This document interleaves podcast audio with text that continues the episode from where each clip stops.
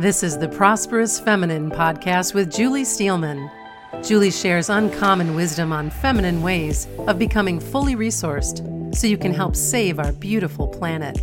Listen in if you want to heal your money story and do your part to birth a planet forward consciousness. Hey, good morning. It's Julie from the Prosperous Feminine. I hope you're having a phenomenal summer. It's such a beautiful time of year. So, you know, we've been unpacking these things around money identities and money stories.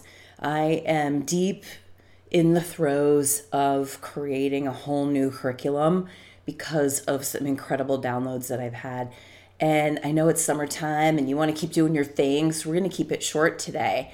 What I want to share with you about is this idea that no one owns you. So, women, especially women over 40 and 50, right? There's, we've been talking about this a lot, this particular age stage, and that we aren't crones, but we're matriarchs. And we sometimes reference our mother or different times in society when we weren't so supported. And I still stand behind that women are rising, but we have yet to live our life on our terms. And what I mean by that is is in a way where we thrive, where our family members support that thriving and they are a part of that thriving and in turn we support them in their thriving. The whole thing about prosperity is that all areas of your life are flowing. That's actually really what it means.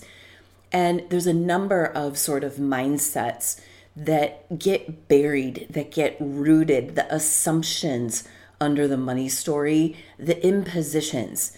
And women in particular, especially women that identify with the feminine, there's an incredible amount and layers and layers and layers of assumptions about you're supposed to be the giver, the nurturer. You're supposed to take care of everybody. You're supposed to not have any needs. You're supposed to put all those needs last.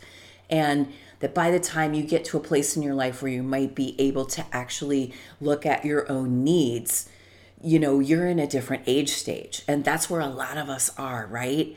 And there's this assumption in the traditional archetype of marriage that the man or the dominant partner rules the finances. There's, but in a lot of cases, women are the breadwinners. But they're not necessarily making all the financial decisions or they're not in charge, right? It's still sort of the masculine energy is in charge.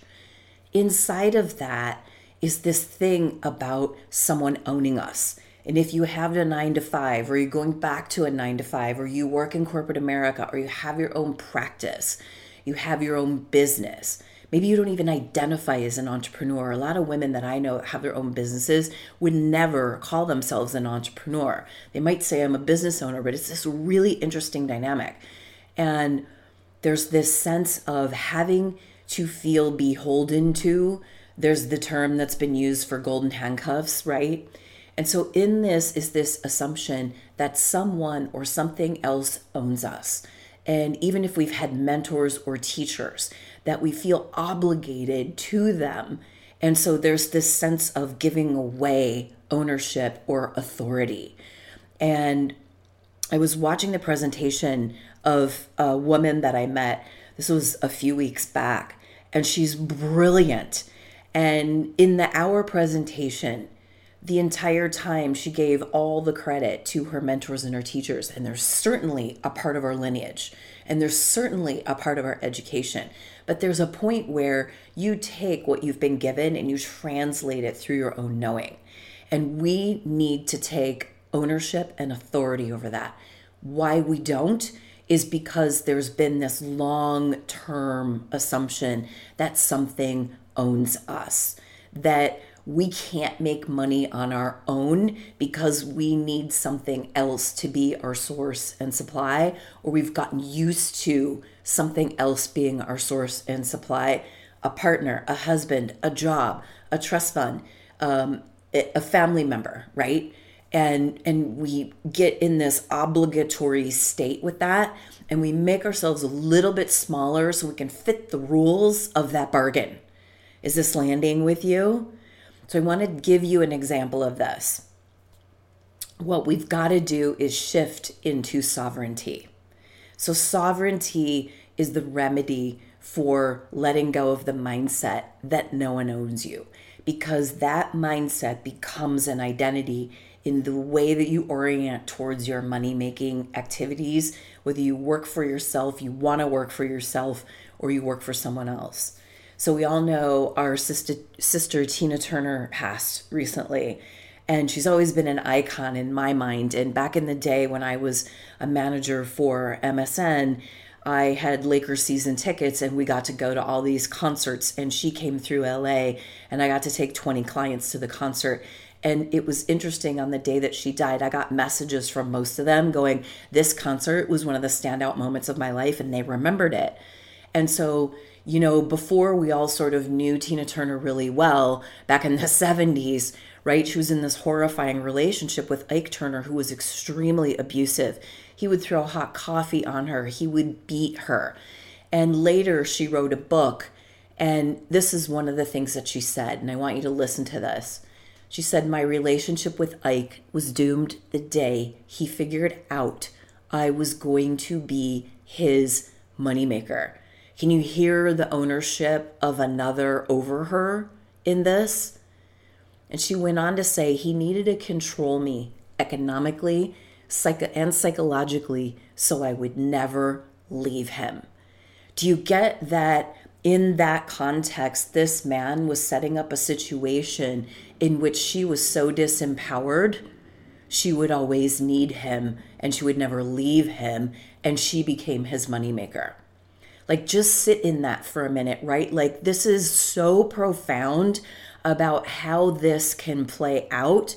It isn't always a partner, but sometimes we barter with our own energy systems because we're trying to fulfill a need or we want to get paid and we want to pay the bills. And those are admirable things.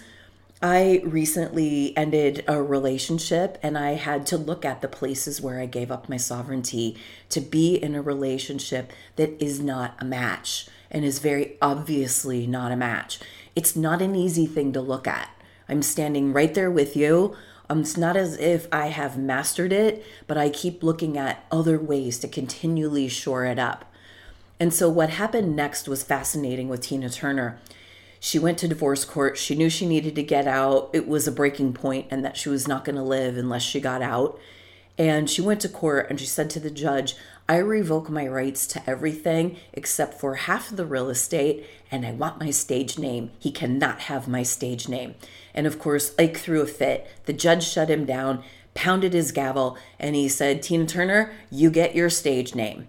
And Ike, you can have the rest of the assets. I declare you divorced. So, what did she have when she went into that courtroom? She had a vision, she had a plan, and she had her sovereignty. This is what a freedom strategy looks like, and what I do when I work with women. She went on to win 11 Grammys. She sold 150 million records, and she left the planet with an estimated net worth well over $250 million. But the staggering statistic is when she left that courtroom with just her stage name, she had 36 cents to her name.